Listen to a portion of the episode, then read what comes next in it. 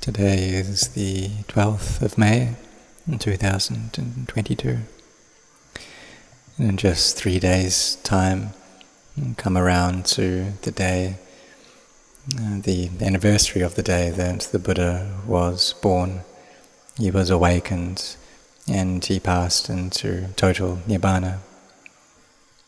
So, upon the Buddha's awakening, what he awakened to was these truths of dukkha, stress or suffering, the cause of dukkha, the cessation of dukkha, and the way of practice leading to that cessation of dukkha. So, even as little children, we have this stress or the suffering as well. When something arises, we're not able to solve that by ourselves. So we have to get our mothers or father or our caretakers in order to give us assistance. Like if we feel hungry or thirsty, we're not able to talk to explain that, so we just cry instead. And the parents are intelligent, they know what it is that the baby wants. And if a mother has many children, they look after, she looks after and cares for each of them wishes for them to not feel suffering, to not feel any pain. And when any of the children cry, then she goes to help them. Uh, but these days, when people's parents get old, then the children don't help so much. They say that they've got this thing to do and that thing to do.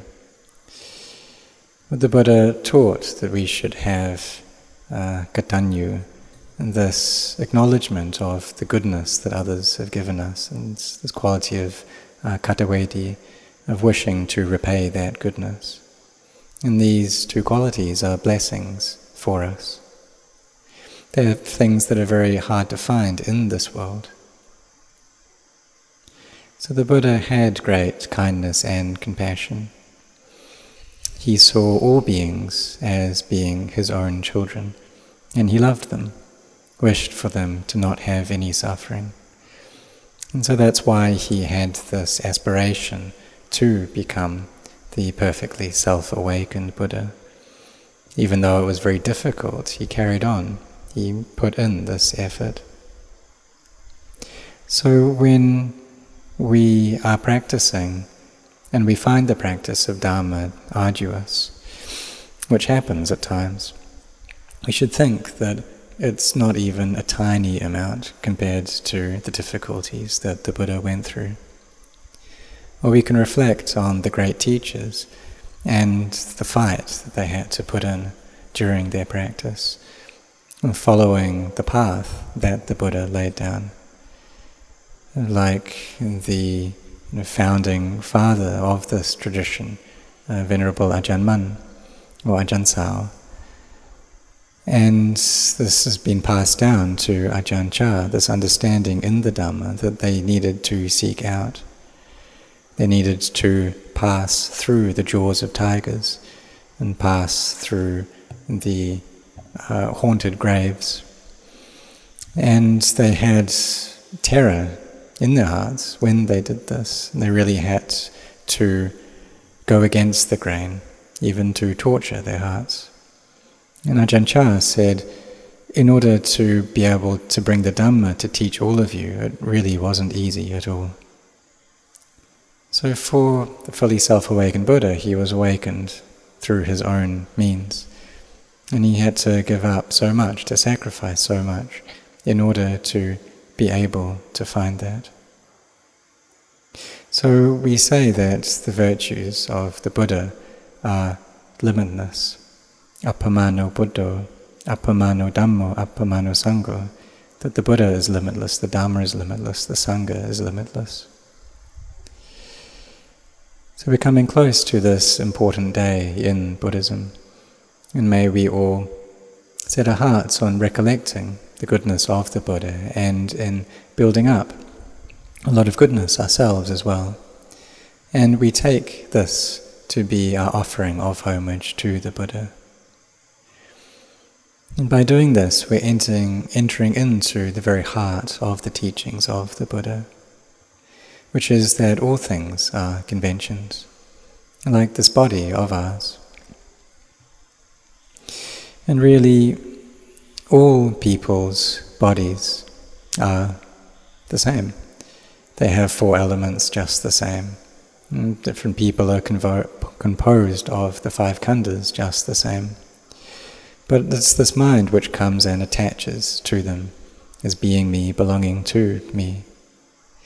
And there's liking towards that in the things which we delight in. And this is Kama Sukhalikkhana Yoga, this uh, path, a deviant path of that, of delighting in sensuality, of finding happiness, finding uh, being distracted, deluded by these things. And if we're very attached, then we don't want to be separated from them. And we want to just have more and more, more and more of that kind of happiness. And when that's the case, then that's bhava tanha. Or we don't want things, like we don't want old age, sickness, and death, but when we get them, and we dislike that, and that's vibhava tanha. So there are these three kinds of tanha, of craving. And so we need to practice to develop these minds. So in the Thai language, the word for uh, a hundred and the word for the act of stringing something together, different things together. It's the same word. So we can say that when we were born, then these different kind of parts of our bodies were strung together.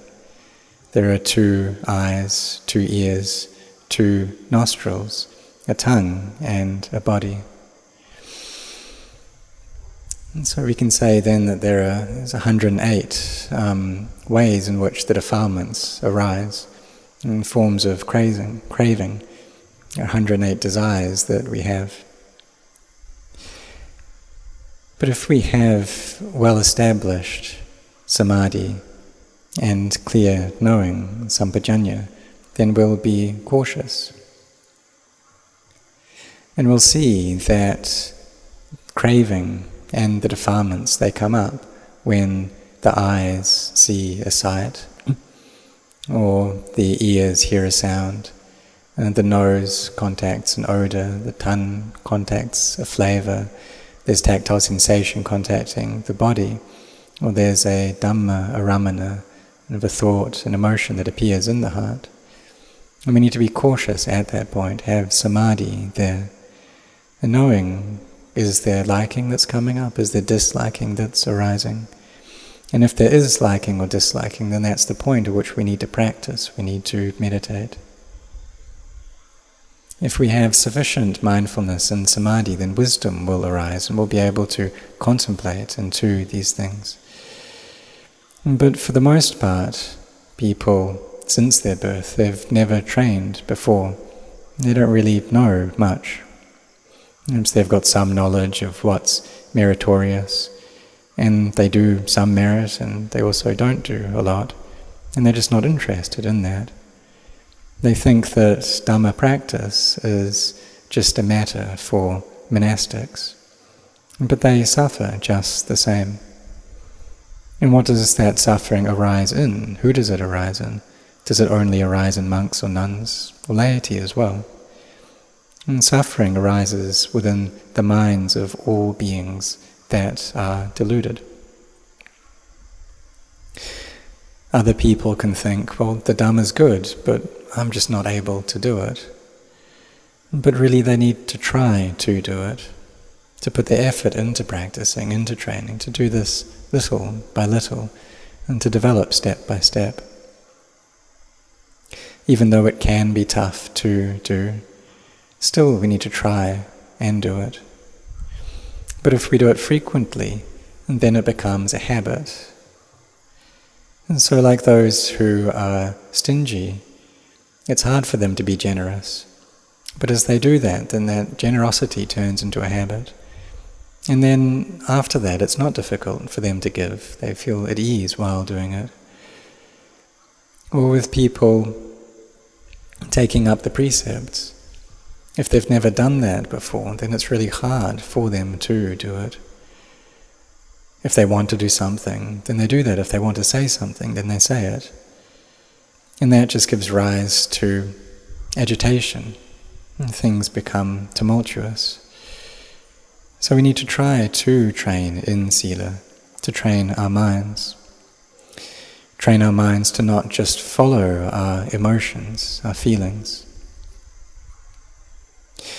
And here is another aspect in which mindfulness is important. That if we have this mindfulness and sampajanya, this clear knowing, then we won't be heedless. When there's sati and sampajanya, then when we meet with a, an experience of the senses, then there won't be a liking or a disliking towards that. We won't give rise to anger or hatred towards it. So if these qualities are lacking, however, and we dislike something that we experience, then the mind can respond to that with anger. If there's a liking, then the mind responds to that with love.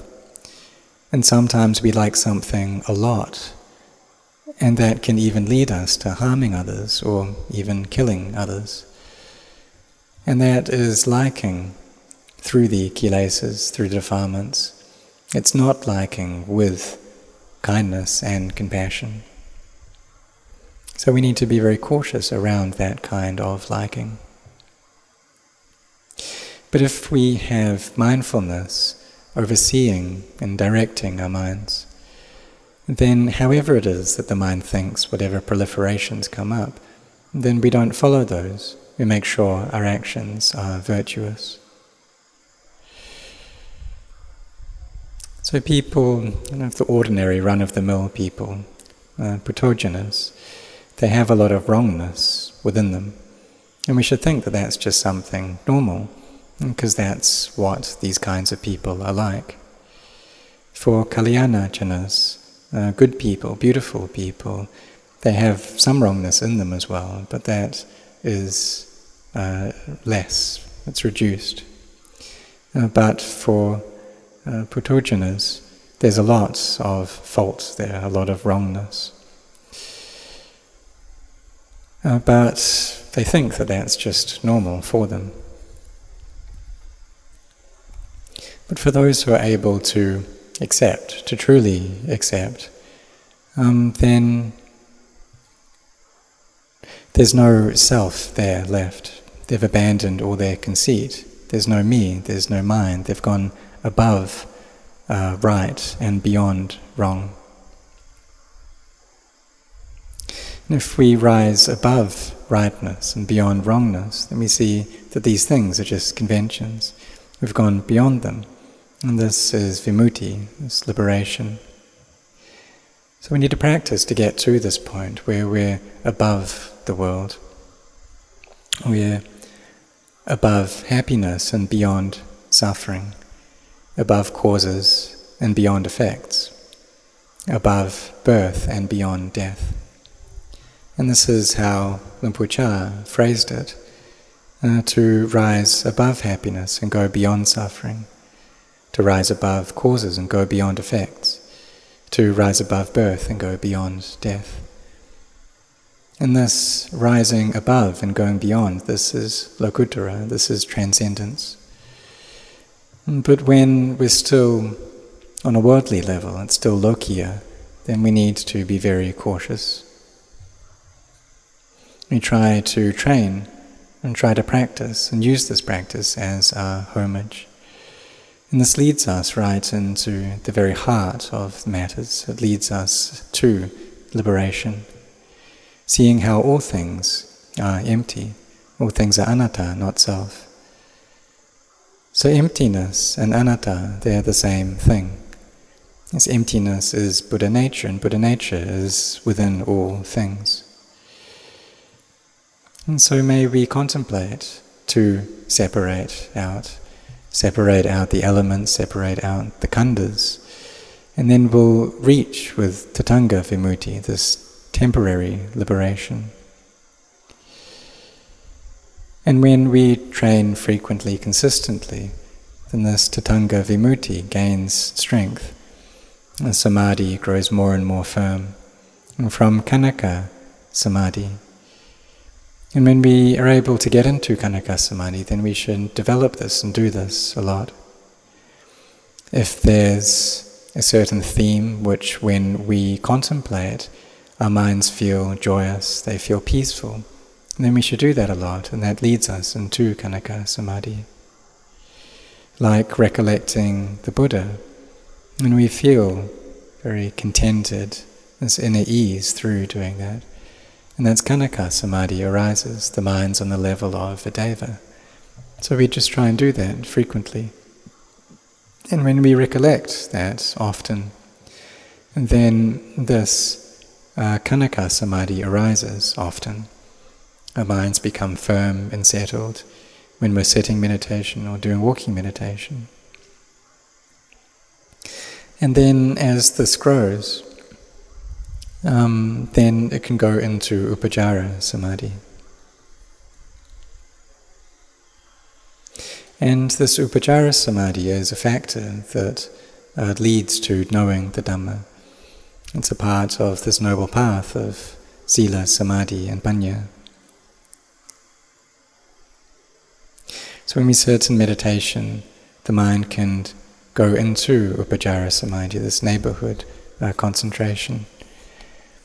And then we can develop that to the point where no matter what posture in, whether we're standing, walking, sitting, lying down, there's a sense of ease and peace there within the heart. And it's really amazing that this is possible to reach this state. And the mind turns empty and feels at ease. There's no uh, sense objects that penetrate into the mind. And so there's great ease there, there's a feeling of coolness within that state of samadhi. So initially we endure, forbear, we look after our um, precepts. And while we're still practicing on that level, um, if there's anger that arises within the heart, then we don't act out of that because that would lead us to breaking our precepts.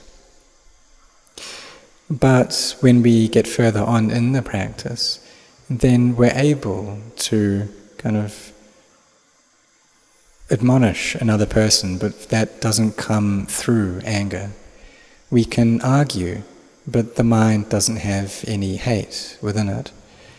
Because we know that the objects of the mind are one thing and the mind is something else. They've separated out. And just like water and oil, they don't mix together. So, this is what Lokuttara is like.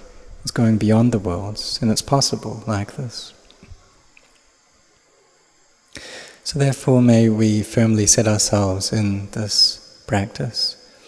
And when samadhi becomes constant and stable, then we can understand the Dhamma with ease. And we'll have wisdom there. Sorry, then one of the ways of getting to this is using wisdom to uh, bring about samadhi within the mind.